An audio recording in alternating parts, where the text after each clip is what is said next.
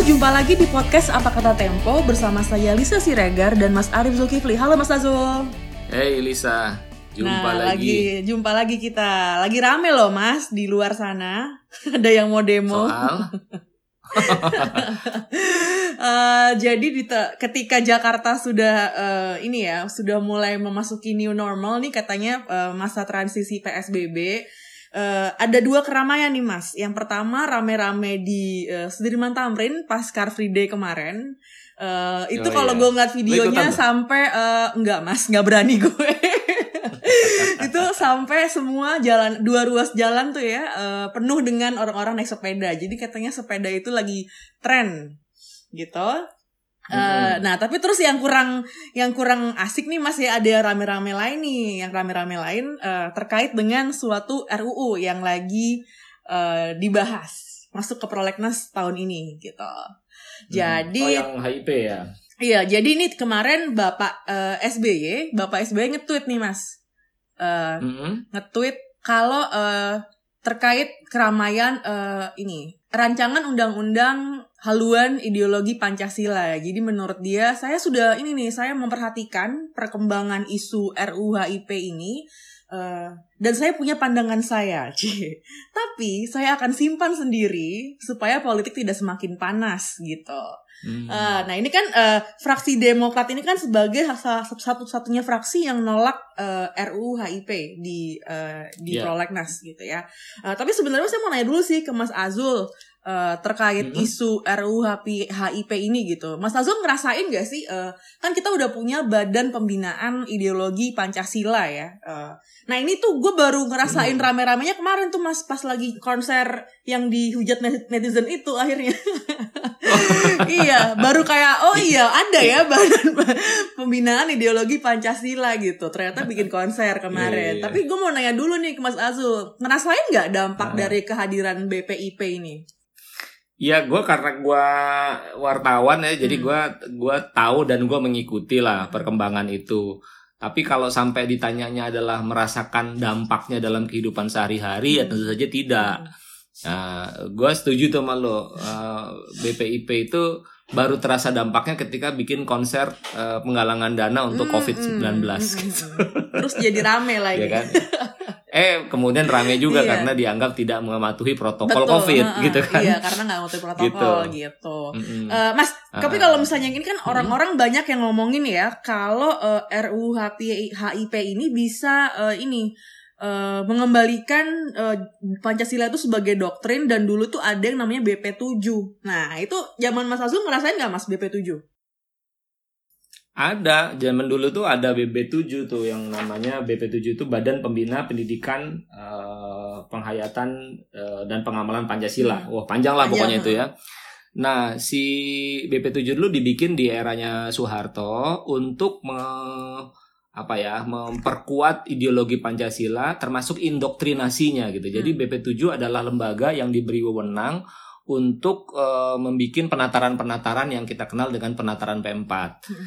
Nah, lalu pada paling paling eh, nggak pernah ya eh, atau gue dapet P4, gue dapet. Jadi tapi Oh, masih tapi dapet masih ya? samar-samar gitu, nggak terlalu kayak cuma formalitas doang sih waktu itu waktu kecil. Iya, Hmm. eh, memang tuh. Jadi dulu di era mungkin sampai akhir 80-an ya, akhir 80 awal Hmm. 90-an saya kira masih ada tuh sampai Awal 90-an masih ada. Masih PMP, masih, masih PMP. ada gitu. Eh, dan itu sampai dibikinin itunya kan ada kelas-kelasnya tuh. Hmm. Untuk jadi pemret itu harus ngikutin eh, sudah sekian puluh jam eh, Oh iya? penataran P4 Wah, gitu. aku Bayangin tuh tuh. kalau itu. Oh iya itu jadi syarat itu, itu jadi syarat Waduh. itu untuk jadi ma- masuk jadi apa pejabat di eselon tertentu itu harus Hmm. mengikuti P4. Jadi dia menjadi uh, uh, kualifikasi, kualifikasi untuk seorang bisa naik jabatan dan sebagainya begitu. Jadi ba- bayangin ya ide awal yaitu mensosialisasikan Pancasila sebagai ideologi negara kemudian menjadi sebuah alat untuk mobilitas vertikal seseorang Hmm. gitu, untuk naik jabatan dan sebagainya. Nah, itu jedanya kan banyak banget tuh, lag-nya tuh banyak banget dan dan moral hazardnya juga pasti banyak banget gitu. Oke. Gitu, Lis. Nah, ini kita langsung aja bahas eh, editorial Tempo kali ini yang terbit eh, di majalah Tempo eh, tanggal 20 Juni 2020 judulnya Kurang Kerjaan RUU Pancasila. Nah, ini tuh disebut Mm-mm. kalau kisru soal RUU HIP ini sempat rame nih kemarin sebentar, tapi kemudian tensinya turun karena pemerintah memutuskan untuk menunda pembahasan RUU ini. Cuman ada hmm. se apa ya sekelompok orang yang nggak yakin kalau ini tuh bakal beneran di drop atau di uh, di nggak di nggak diwaro lagi gitu ya, karena uh, sudah ada sekelompok um, Islam yang memutuskan akan melakukan aksi protes terkait adanya RUU HIP ini. Uh, jadi di hmm. RUU HIP ini ada pasal-pasal yang uh, dikhawatirkan sejumlah kelompok akan memuat definisi dan penjabaran demokrasi Pancasila yang melahirkan tafsir tunggal. Jadi tuh uh, jadi semacam ini ya doktrin dan jadi alat sensor ideologi masyarakat gitu. Um, ada sejumlah kelompok nggak cuma kelompok Islam doang sebenarnya. Uh, fraksi Demokrat menolak uh, di DPR terus ada juga purnawirawan uh, TNI Polri juga menolak. Dan tentu saja ada PBNU ada PP Muhammadiyah ada MUI dan juga uh, ICMI uh, uh, gitu. Yeah. jadi ini rame-rame uh, rame-rame menolak karena uh, ini mas asal alasannya nasionalisme jadinya sebenarnya gitu. Nah di pasal-pasal hmm, ini um, awalnya kan sebenarnya uh, RU HIP ini kan memang akan memperkuat posisi BPIP ya Mas sebagai uh, orang uh, pihak yang nantinya akan uh, melakukan menerapkan uh, ideologi Pancasila itu di berbagai level dalam masyarakat gitu. BPIP-nya dibentuk tahun 2018 lewat Kepres nomor 7. Nah, nanti di di RU HIP ini disebut uh, bahwa presiden di pasal 44 Presiden adalah pemegang kekuasaan dalam pembinaan haluan ideologi Pancasila dan BPIP sebagai penyelenggaranya. Nah, gini. Jadi hmm. banyak orang-orang yang uh, uh, ingat lagi dulu ketika Bung Karno itu uh, memberi usul ada yang namanya Trisila, uh, sosio nasionalisme, sosio demokrasi dan ketuhanan dan kemudian diperas lagi menjadi ekasila yaitu gotong royong gitu. Jadi ada hmm, khawatiran hmm. kalau kalau dari kelompok Islam adalah uh, terhapusnya sila pertama soal ketuhanan yang maha esa gitu. Nah di kayak gini nih uh, sebenarnya agak-agak ini ya Mas karena kita kan sebenarnya masih pandemi, masih banyak yang harus diurusin gitu ya, banyak ya itu kurang kerjaan. Angkanya naik terus gitu dan dan kayaknya kalau dibilang menurun juga nggak menurun gitu ya. Tapi ini kita yeah, jadi yeah. ini bener-bener judulnya editorial Tempo kurang kerjaan RU Pancasila ini beneran ini menggambarkan uh, emosional kita semua saat ini gitu ya ampun ini lagi yeah. heboh uh, krisis kesehatan uh, nasional dan juga dunia juga tapi kita masih harus ngomongin nah sekarang kita langsung ngomongin aja deh mas gitu ya mm. uh, jadi uh, gimana sih mas sebenarnya ini awalnya isu ini tuh dari mana nih soal RUU HIP ini ya kalau dilihat dari uh, motifnya ya, ya. Uh, yang mengusulkan RUU ini uh, adalah uh, PDIP, PDIP, ya, ya. PDIP sebagai partai partai yang mengusulkan uh, untuk dibahas gitu. Kalau di liputan Tempo saya kira cukup jelas bahwa uh, ada dua kemungkinan kan, ada dua kemungkinan yang menjadi motif. Motif pertama adalah kecemasan dan ini menurut saya uh, sangat masuk akal. Kecemasan uh, sebagian dari politisi nasionalis termasuk partai-partai nasionalis seperti PDIP uh, eh, akan menguatnya dorongan dari masyarakat lewat berbagai kegiatan untuk memunculkan kembali ideologi-ideologi yang tidak sejalan hmm. dengan Pancasila. Dalam hal ini yang jadi concern adalah ideologi kekhalifahan hmm. gitu ya. Jadi ingin menjadikan Indonesia sebagai negara khalifah dan itu kan udah terbuka tuh di mana-mana dalam hmm. berbagai diskusi, uh, diskursus publik dan sebagainya.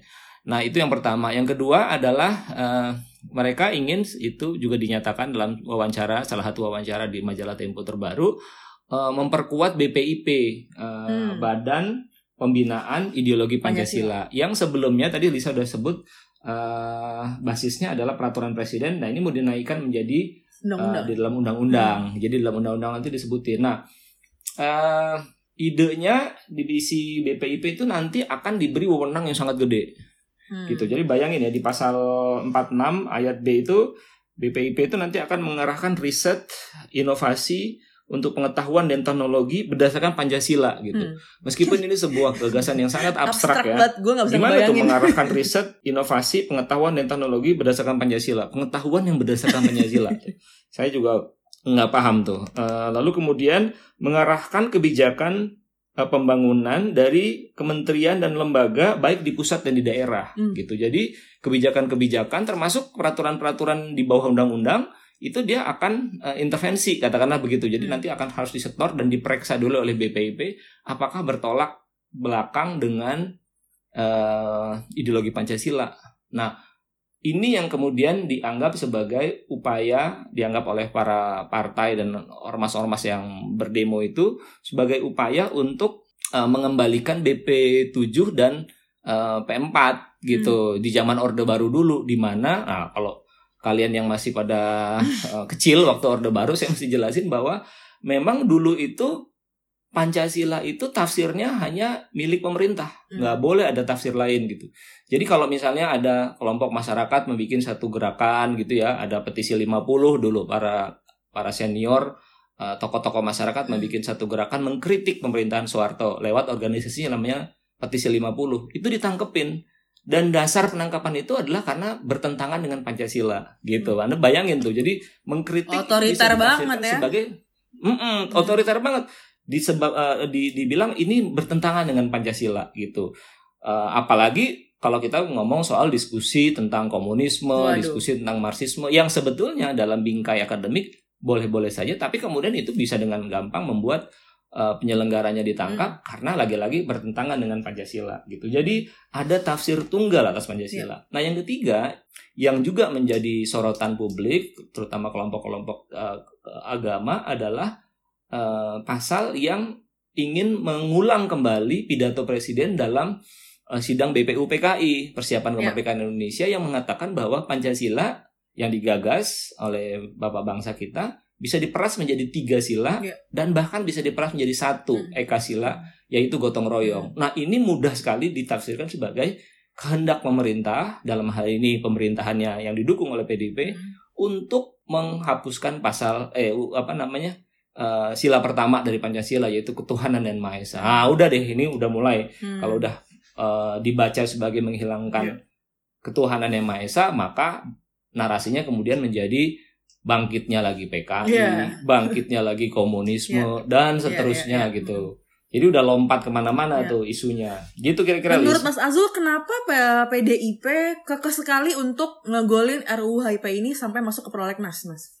Uh, saya nggak tahu persis apa yang terjadi, tapi uh, yang saya baca adalah karena kalau alasan kedua yang saya sebut tadi ya, hmm. BPIP itu kan uh, ketua dewan pembinanya lah gitu hmm. adalah ketua umum PDIP, hmm. yaitu Ibu Megawati. Hmm. Gitu. Jadi ada link di situ. Hmm. Ada link di situ. Dan saya kira juga kalau memang betul bahwa PDIP cemas terhadap narasi-narasi uh, di dalam masyarakat yang menginginkan Indonesia menggunakan syariah Islam hmm. atau perda-perda yang keluar di yang dikeluarkan oleh pemerintah daerah atau DPRD DPRD yang bernuansa syariat Islam itu juga mencemaskan mereka terutama karena mereka adalah dari partai nasionalis gitu. Uh, itu jadi jadi memang ada menurut saya sih problemnya ada distrust yang luar biasa ya distrust dari hmm. uh, dari DPR dari partai terhadap apa yang terjadi di masyarakat juga akhirnya sekarang adalah ada distrust bahkan setelah Presiden Jokowi menyatakan menunda, hmm. nah bahasanya juga memang jadi problematik ya menunda hmm. bukan membatalkan. Itu tetap ada demonstrasi ya, pekan lalu ada demonstrasi hmm. di Jogja, pekan ini juga katanya akan ada demonstrasi lagi karena mereka curiga ini kondisi pandemi ini dimanfaatkan untuk menyelundupkan pasal ini, uh, undang-undang ini untuk tiba-tiba kemudian dibahas dan disetujui. Hmm. Gitu gitu dan dan buat mereka dari kelompok-kelompok ini menganggap bahwa itu adalah sesuatu yang harus dilawan dengan cara apa pun gitu. Jadi muncul ketegangan baru. Itulah sebabnya uh, saya kira majalah Tempo menulis uh, editorial dengan judul ya itu tadi ya. apa kurang kerjaan, nggak urgent gitu. Nggak urgent ya. Uh, Oke, okay. ini kalau misalnya kita ngomongin pemberitaan soal RUU HIP ini kan jadi banyak yang nyebutin BP7 itu ya, Mas. Uh, ini yang lahir di era hmm. Soeharto. Tadi kita udah bahas dikit, tapi uh, kalau di zaman dulu gitu, memang dia yang kerjanya itu yang bikin kelas-kelas uh, khusus-khusus yang doktrin Pancasila itu ya. Betul. Jadi hmm. BP7 itu merumuskan uh, rincian dari doktrin Pancasila. Jadi kalau zaman dulu itu Pancasila yang lima itu diturunkan dalam berbagai pasal dan ayat gitu. Hmm jadi ketuhanan yang Maha Esa nanti turunannya ada berapa dan itu yang namanya butir-butir Pancasila. Itu saya hmm. udah lupa iya. ada berapa ratus butir. Dulu tuh orang harus hafal loh itu butir-butir itu. Paling nggak dia iya, tahu yeah, gitu. Yeah, yeah. Butir kesekian gitu. Yeah. Uh, jadi uh, sebenarnya yang dikhawatirkan sama teman-teman di Tempo dengan munculnya RUU HIP ini jadi apa, Mas? Dua yang kita khawatirkan. Hmm. Yang kita khawatirkan adalah berubahnya BPIP menjadi semacam BP7 lagi. Jadi penafsir tunggal atas ideologi Pancasila gitu kan. Apalagi dengan wewenang yang di- se- saya sebut tadi yang di pasal 46 Ya. itu eh, tegas sekali memperluas wewenang dan tugas dari BPIP Mm-mm. termasuk mengontrol eh, peraturan-peraturan daerah, kebijakan-kebijakan pembangunan yang dikeluarkan oleh kementerian lembaga di pusat dan di daerah. Jadi mereka akan jadi semacam super body untuk mengawasi ideologi. Pertanyaannya tetap satu aja, gimana cara mengawasinya? Hmm. Uku- alat ukurnya apa Ya. gitu. Jadi sangat besar kemungkinan eh, untuk terjadi moral hazard atau Hmm. dipakai untuk kepentingan-kepentingan yang tidak semestinya, misalnya kepentingan politik Hmm. gitu. Nah, yang kedua yang juga kita khawatirkan itu saja adalah soal eh, tafsir tunggal gitu. Hmm.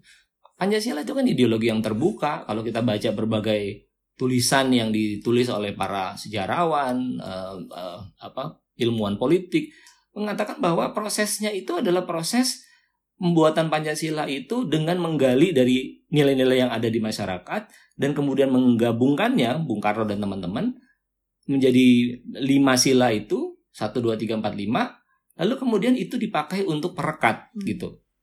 Jadi dengan adanya Pancasila kita nggak usah deh eh, mengambil ideologi keislaman misalnya begitu ya. Karena waktu itu kan juga ada yang kepengen Indonesia menjadi negara Islam kenapa karena di dalamnya ada ketuhanan yang maha esa gitu loh Hmm. kita nggak usah menjadi negara yang sosialis karena di dalamnya ada keadilan sosial gitu. Jadi semua itu direkatkan jadi satu. Tapi harus diakui Pancasila bukanlah sebuah ideologi yang memberikan petunjuk teknis. Hmm. Gitu. Itu yang membedakan dia dengan eh, beberapa isme yang ada di masyarakat. Itu sampai ada petunjuk teknisnya gitu. Hmm. Ya marxisme, ya kapitalisme dan seterusnya gitu. Jadi sebetulnya eh, ideologi-ideologi yang ada di masyarakat itu bisa dimanfaatkan atau dipakai sepanjang bingkainya adalah si lima sila dalam Pancasila itu gitu. Hmm. Jadi kita nggak usah terlalu ngasih beban yang berat buat si kepada si Pancasila itu itu pandangan kami ya di Tempo ya. Jadi biarlah itu menjadi alat pemersatu, tapi dalam implementasinya kita bisa berkreasi dengan memberi tafsir-tafsir baru gitu. Jadi sebenarnya Pancasila itu kan memang hakikatnya sebagai pemersatu ya. Mungkin karena itu juga jadi eh, teknisnya itu ya berarti harus eh, case by case di lapangan gitu ya. Tidak bisa ada kayak Hmm. tidak tidak bisa kayak isme-isme lain yang langsung punya mekanismenya sendiri gitu nggak sih Mas? Mm mm bener, bener. Dan ini kan sebenarnya timingnya lagi ini ya, lagi pandemi gitu ya. Eh, Agak-agak memang ini kan bener-bener di luar ini aja, di luar ekspektasi kita kalau tiba-tiba eh, wakil rakyat nih pada ngomongin RUU Pancasila gitu. Iya, jadi eh, memang nggak ada urgensinya. Dan coba lihat eh, narasi yang berkembang di DPR ya. Waktu ini dibahas di DPR, di badan legislatif kan partai-partai kan memberikan pandangan ya. Itu eh, hampir semuanya sepakat dengan eh, undang-undang HIP ini, tapi dengan beberapa catatan. Kecuali tadi yang kamu sebut Demokrat yang memang tidak ingin terlibat sama sekali gitu. Hmm. Catatannya apa? Partai-partai yang eh, punya basis pemilih Islam menerima HIP, haluan ideologi Pancasila, HIP ini dengan catatan misalnya oke saya terima tapi TAP MPRS nomor 25 tahun 66 harus dia, harus dimasukkan dalam pasal itu juga. Apa itu TAP MPRS nomor 25 tahun 66? Itu adalah keputusan MPRS untuk membubarkan PKI dan menjadikan eh, komunisme sebagai ideologi terlarang. Jadi mereka mau Hmm. ambil apa benefit juga terima HIP tapi eh, ideologi Pancasila diterima ideologi Hmm. komunis itu dilarang di, di ini. Kenapa itu urusannya urusan dia dengan eh, para pemilihnya begitu. Hmm. Nah, setelah Pak Jokowi menyatakan menunda dengan cara tidak mengirimkan uh, surat presiden, Ya. uh, jadi ada surat presiden, surpres itu kalau undang-undang itu datang dari DPR, dikirim ke pemerintah, pemerintah akan balas suratnya. Kalau pemerintah balas suratnya, itu artinya pemerintah setuju untuk membahas. Nah, presiden tidak mengirim surat itu, Hmm. gitu. Ya. Tapi ini ditunda, bisa juga. Makanya kelompok Islam mengatakan bahwa jangan-jangan ntar dikirim tuh Iya. surpresnya kapan-kapan, kira-kira iya, gitu kan. iya. Ini baru mau saya tanya nih, Ah, ah. mungkin sebagai penutup ya. Eh, jadi kalaupun Ah, gini, ah. pembahasannya kalau udah ditunda sama presiden gitu ya, tapi kan eh, Hmm. masih ada orang-orang yang berencana demo menolak eh, RUU HIP gitu. Berarti mungkin apakah penundaan dari presiden ini belum cukup atau gimana Mas kalau secara mekanisme hukumnya? Ya mereka maunya itu dibatalkan sama sekali. Batal Seperti ya, juga Tempo keluar ya. Tempo di dalam editorial ah, dalam editorialnya Tempo mengatakan Hmm. bahwa ini nggak bisa cuma ditunda, Hmm. tapi ini harus dibatalkan Ya. gitu karena nggak ada kepentingannya gitu dengan segala dampak yang mungkin terjadi jika ini ini diteruskan. Dan lucunya di DPR setelah presiden uh, menunda atau tidak mengirimkan surat presiden itu balik badan semua partai-partai itu gitu. Uh, bahkan PDIP di dalam wawancara di majalah Tempo terbaru mengatakan bahwa kami bukan inisiator dari undang-undang itu begitu. Jadi berbalik. nah, ini juga akibat dari uh, apa tekanan publik ya dalam hal ini adalah kelompok-kelompok yang uh, berafiliasi atau kelompok-kelompok agama lah gitu yang menolak ini gitu. Hmm. Jadi eh, memang menggelikan gitu kalau lihat dari perkembangan ini gitu. Semua bisa berbalik, semua bisa balik badan eh, dalam waktu sebentar gitu ketika itu sudah tidak lagi menguntungkan buat mereka. Betul. Dan bisa bersatu juga sama-sama menolak ya, Mas. Walaupun Sama-sama basisnya menolak, beda gitu. Oke, itu dia tadi diskusi kita kali ini. Kalau mau tanya soal apa pun bisa ke di Facebook kita, di tag aja Tempo di Facebook, di Instagram, di Twitter pakai hashtag apa kata Tempo. Eh, kalau mau request buat kolaborasi boleh banget langsung kirim aja ke email kita. Em, sekian dulu pekan ini. Sampai jumpa kamis depan Mas Azul. Bye bye. Bye Lisa.